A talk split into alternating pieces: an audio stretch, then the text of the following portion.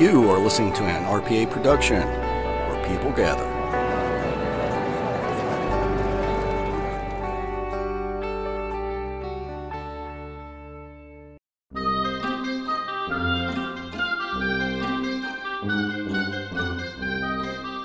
Ladies and gentlemen, Real Paranormal Activity is proud to present Terry's Mysterious Moments.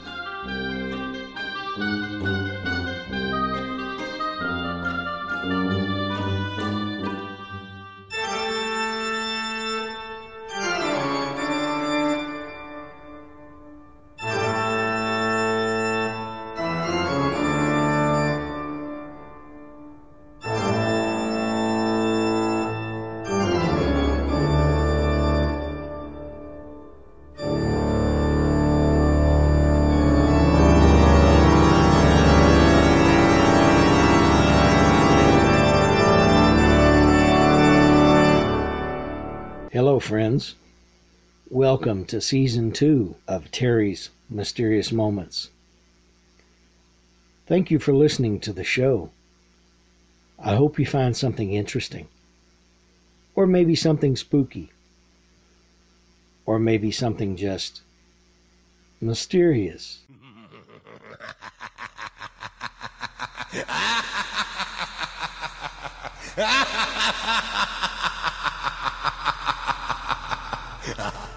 Hi, folks.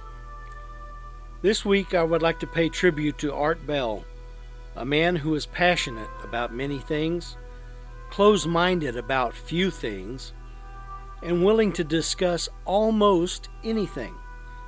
A man who kept his private life and business private admirably. I remember Art Bell as a friendly old coot, although when I listened to him he was younger than I am now, so Old Coot doesn't really do him justice. Perhaps curmudgeon is a better word. But one thing I'm not sure how many people understood was Art Bell's sense of humor. I remember one show where he found a particular sound file somewhere online and felt it worthy to play on his show. However, before he played it, he gave fair warning that if any of the listeners were cat people, like I think he was, then please not be holding their cats when he played this file. Then proceeded to play it, and it sounded something like this. He said it, he played it in his studio office, and his cat, or cats, went absolutely bonkers. He played it several times over the next few shows and always had a chuckle with it. To me, that showed me that Art Bell was just a guy who had fun in his work. Art Bell III was born in Jacksonville, North Carolina on June 17, 1945.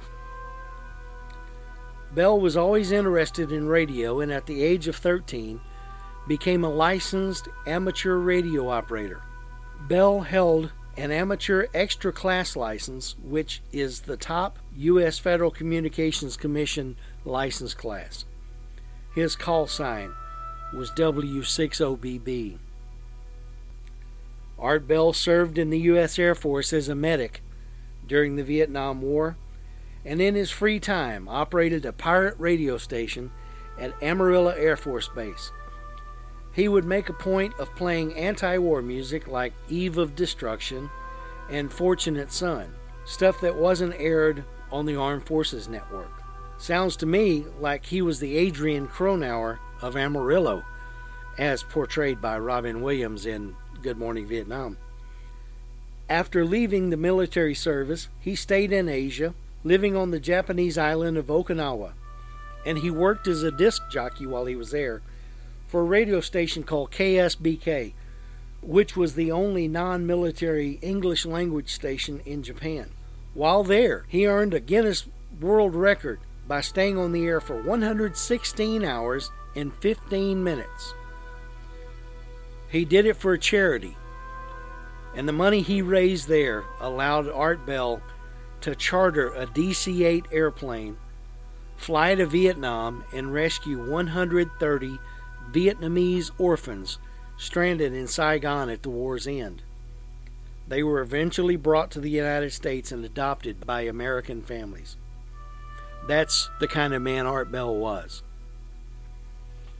Art returned to the United States and studied engineering at the University of Maryland, College Park. Although he dropped out, he returned to radio as a board operator and chief engineer and sometimes got on the air. For several years, he worked behind and in front of the microphone. After a period of working in cable television, in 1986, the 50,000 watt KDWN in Las Vegas, Nevada, offered Bell a five hour time slot in the middle of the night. Syndication of his program to other radio stations began in 1993. First, he was a rock music DJ, then he moved into talk radio. Art's original 1978 late night Las Vegas program on KDWN was a political call in show under the name West Coast AM. In 1988, Bell and Alan Corbeth renamed it Coast to Coast AM and moved its broadcast from the Plaza Hotel in Las Vegas to Bell's home in Pahrump. Art Bell abandoned the conventional political talk in favor of topics such as gun control and conspiracy theories, which made his show more popular in the overnight ratings. After the Oklahoma City bombing in 1995, Art's focus again shifted significantly.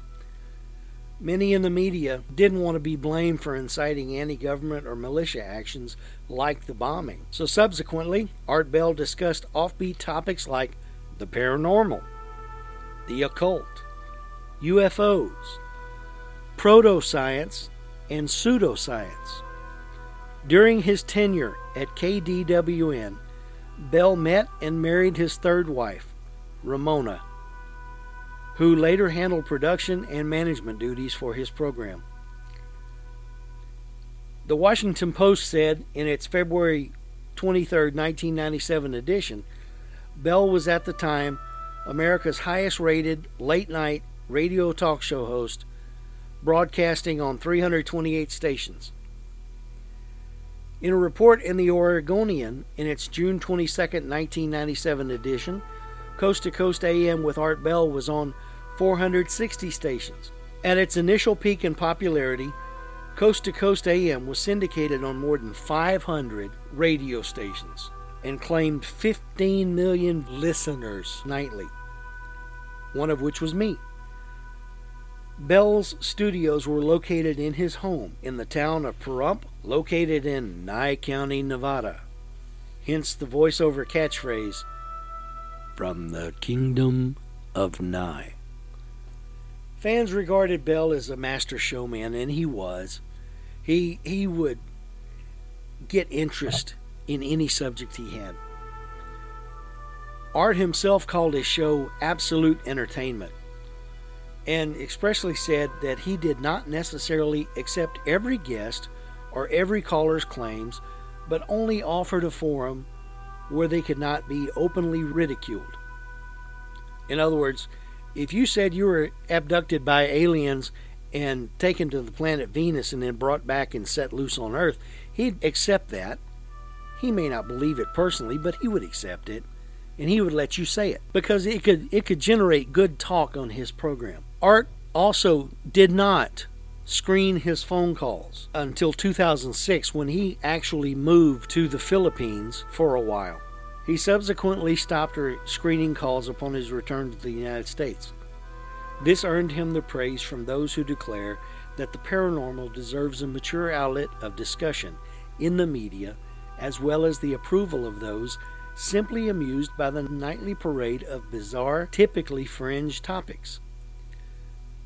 Guests like Ed Dames, who talked about remote viewing for the military, uh, Richard Hoagland, who talked about a lot of things Terence McKenna, Dannion Brinkley, David John Oates, and Robert Bigelow were all regular guests. Art's own interest, though, did not stick with the paranormal. He, he had many interests. He interviewed singers Crystal Gayle, Willie Nelson, Merle Haggard, Eric Burdon. If you don't know who Eric Burdon is, you remember the song House of the Rising Sun. Eric Burdon and the Animals were the ones that made that song famous, I believe. He also interviewed Gordon Lightfoot. He interviewed comedian George Carlin, writer Dean Koontz, hard science fiction writer Greg Bear, X Files writer and creator Chris Carter, TV talk host Regis Philbin, Star Trek actor Leonard Nimoy, actor Dan Aykroyd, former Luftwaffe pilot Bruno Stoller, actress Jane Seymour, actress Ellen Muth, actor and TV host Robert Stack, human rights lawyer John Loftus, legendary disc jockey Casey Kasem, and frequent guests physicist Michio Kaku and SETI astronomers Seth Shostak and H. Paul Schuch. Beginning in 96, though, Bell was criticized for reporting rumors that the comet Hale Bopp was being trailed by a UFO. It was speculated that members of the Heaven's Gate group committed mass suicide based on rumors that Bell aired. But others dismissed it, noting that the Heaven's Gate website stated whether Hale Bopp has a companion or not is irrelevant from our perspective. It was reported later, however, that Bell was also one of the first to publicize expert opinions refuting the alien companion said to have been shadowing Hale Bopp, such as that published in 98 from the Jet Propulsion Laboratory suggesting that the satellite was natural rather than artificial. John Lear, a ufologist, was a frequent guest on Coast to Coast AM, and Art Bell credits him with getting Art himself onto the paranormal track for his show. Lear and a man named Bob Lazar, who was also a guest on Art Bell's program, had unveiled their alleged infiltration and revelations of Area 51. Bob Lazar claims to have worked on reverse engineering extraterrestrial technology at a site called S4 near Area 51 and that the UFOs use gravity wave propulsion. He said this was powered by, at the time, undiscovered element 115, which is now called moscovium. He further claims to have read U.S. government briefing documents that describe alien involvement in human affairs over the past 10,000 years. He at the time ran a scientific supply company, but universities from which he claimed to hold degrees show no record of him. Art Bell interviewed Neal Chase on March 23, 1994, and he predicted the nuking of New York City for that exact date. Bell's one coolness slip was when he became hysterical and lost his radio composure when he read the headline that came over the newswire just at the start of his interview with Chase that Newark had been nuked. This headline referred to the exact report of the eyewitness account of a pilot flying into Newark, seeing the giant Hiroshima and Nagasaki sized fireball and mushroom cloud from the Edison gas explosion. The pillar of fire, after the initial flash of the blast, reached over 1,000 feet or 300 meters into the night sky. I think that probably would have weirded me out too. On May 24th, Bell interviewed William Luther Pierce, author of the Turner Diaries, in which Pierce, writing under the pseudonym Andrew MacDonald, depicted a race war leading to the extermination of Jews, non whites, and gay people. Pierce denounced interracial marriage, calling white people who married non whites traitors to the white race apparently unaware that Bell himself was in an interracial marriage, as his then wife, Ramona Bell, was an Asian American of Filipino descent. After Ramona's death, his subsequent wife, Erin, would also be Filipino. One of Bell's coast to coast interviews occurred in 1997 with Mel Waters, who discussed what is known as Mel's Hole in rural Washington state. The opening is said to be a fantastically deep vertical shaft which possesses bizarre properties. However, no such hole has ever been physically located by anyone attempting to verify this story. On May 23, 1997, Bell interviewed a man who called himself Victor, who claimed to have been at S4, like Bob Lazar, this was near Area 51, and was responsible for the release to the public of a nearly three minute video commonly called the Alien Interview. For almost two hours, Victor described the EBE, the Extraterrestrial Biological Entities Program at S4. And his claims verified most of Bob Lazar's claims. Not sure that that meant that either one was true. September 11th, 1997, Bell took a call from a frantic man claiming to be an ex Area 51 employee who grew progressively more upset as the call wore on, culminating in the shows going temporarily off the air because of a satellite failure. The gentleman allegedly called back on April 28, 1998, admitting that the original call was fraudulent. However, the second caller's voice, tone, and mannerisms have called into question whether this was the same person. Many believe this was a cover up from the government as the original call was cut off. Seventeen years later, comic book writer Brian J. L. Glass called in to Jimmy Church's Fade to Black program, claiming to be the man behind the call. J.C. Webster III, or J.C. Webster began calling in in 1996 and has been on the air over 50 times since then. He purports to be a Baptist revival preacher, believes Bell to be the devil's mouthpiece, and has continued to call even though George Noory has taken over and guest hosts. Although some listeners have expressed a disbelief that someone like JC could exist, Bell and George Noory have repeated their beliefs that Webster is real and is neither a put on nor a plant. On October 23rd, the week before Halloween, 1997, Art Bell interviewed Harlot the Witch, also known as Patsy. 1998, Bell received two faxes from John Titor, a self proclaimed time traveler from 2036, who made many fantastic predictions and discussed time travel. In a 1997 show, Bell interviewed a gentleman claiming to be a time traveler from the year 2063 he was known as Single Seven, a rank in the time travel unit he was in. Bugs, an aging farmer who has repeatedly told of his account of shooting and burying two Bigfoot creatures back in the 1970s in the Texas Panhandle, initially thinking they were bears. Bugs has mailed a map of the location of this burial to Bell to be released to the public upon Bugs's death. During his first appearance in 96, Bugs said he had taken a dozen Polaroid photos of the creatures he would be willing to send to Bell.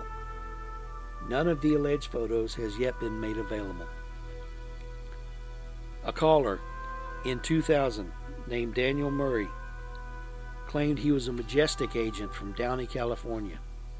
In 2003, Chris Clements, a freelance writer with the Washington Post, called Bell to tell him he had evidence of a financial connection between the Bush family and the bin Ladens. Clements went on to further tell of how his research showed that 9 11 may have been orchestrated by the Bush family and hinted at proof of a coming police state with secret prisons and the chipping of citizens. Clements promised to forward all of his information to Bell. Not sure of that being followed through or followed up on. In October of 2003, Art Bell interviewed Temple of the Vampire representative Nemo. Nemo spoke about the Temple of the Vampire's beliefs and practices.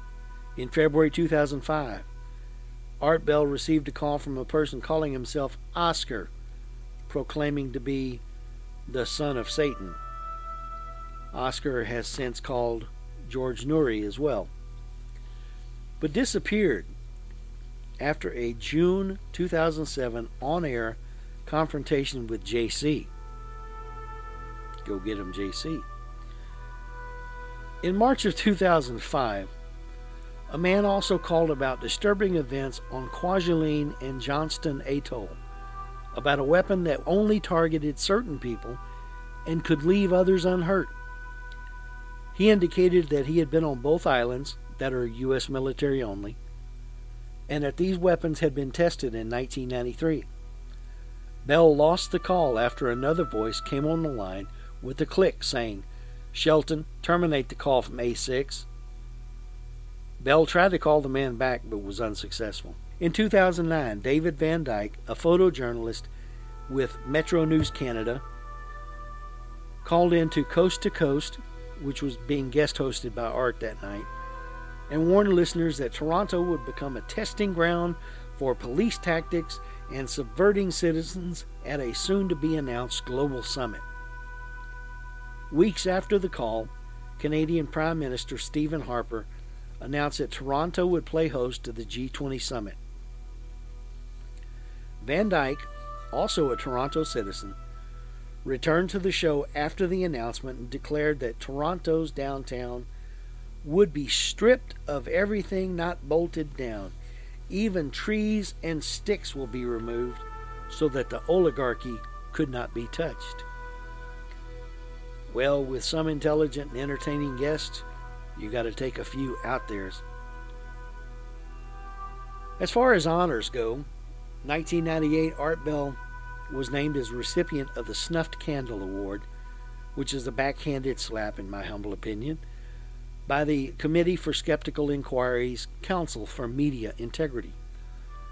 Bell was recognized by the Council for, quote, perpetuating conspiracy myths and mystery mongering, unquote. When Bell learned of the award, he replied, and I'm quoting Art, a mind should not be so open that the brains fall out. However, it should not be so closed that whatever gray matter which does reside may not be reached. On behalf of those with the smallest remaining open aperture, I accept with honor. Unquote. August 2006, Art was inducted into the Nevada Broadcasters Association Hall of Fame. He did not attend. On March 20th, 2007, Bell received a Lifetime Achievement Award from the trade publication Radio and Records in Los Angeles. Art was inducted into the National Radio Hall of Fame in 2008. I can admit to being privileged and somewhat stoked to have been a caller into the Art Bell show several times during different subjects and with different guests. I told my ghost horse story, which I have told on Real Paranormal Activity before I started Mysterious Moments on one of the ghost shows for one year. I think I told some other stories on the show a few other times as well, but that was between 21 and 26 years ago. I remember I did get into an argument with Michio Kaku about how theoretical his theoretical physics were.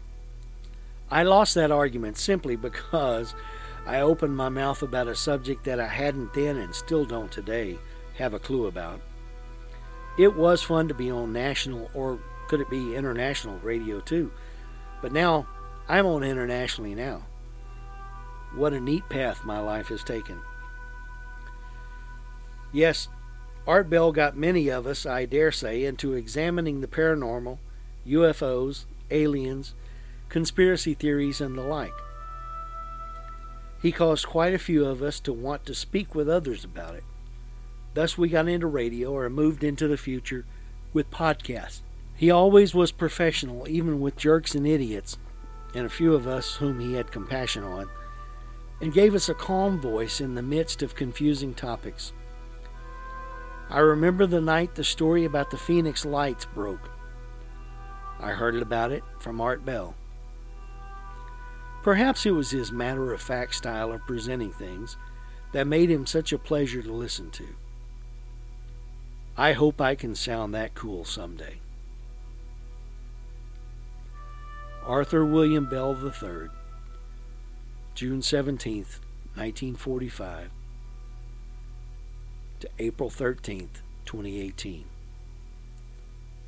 We'll miss you, sir. Godspeed. That's what I have for this week, folks. I thank you for listening. I thank you for coming back each week, being faithful. If you have any comments, please let me know at Terry's Mysterious Moments on Facebook or at Terry's Mysterious Moments at gmail.com. I'd love to hear from you. If you have any stories, I want to hear them too. Thanks for being here tonight. Have a great week.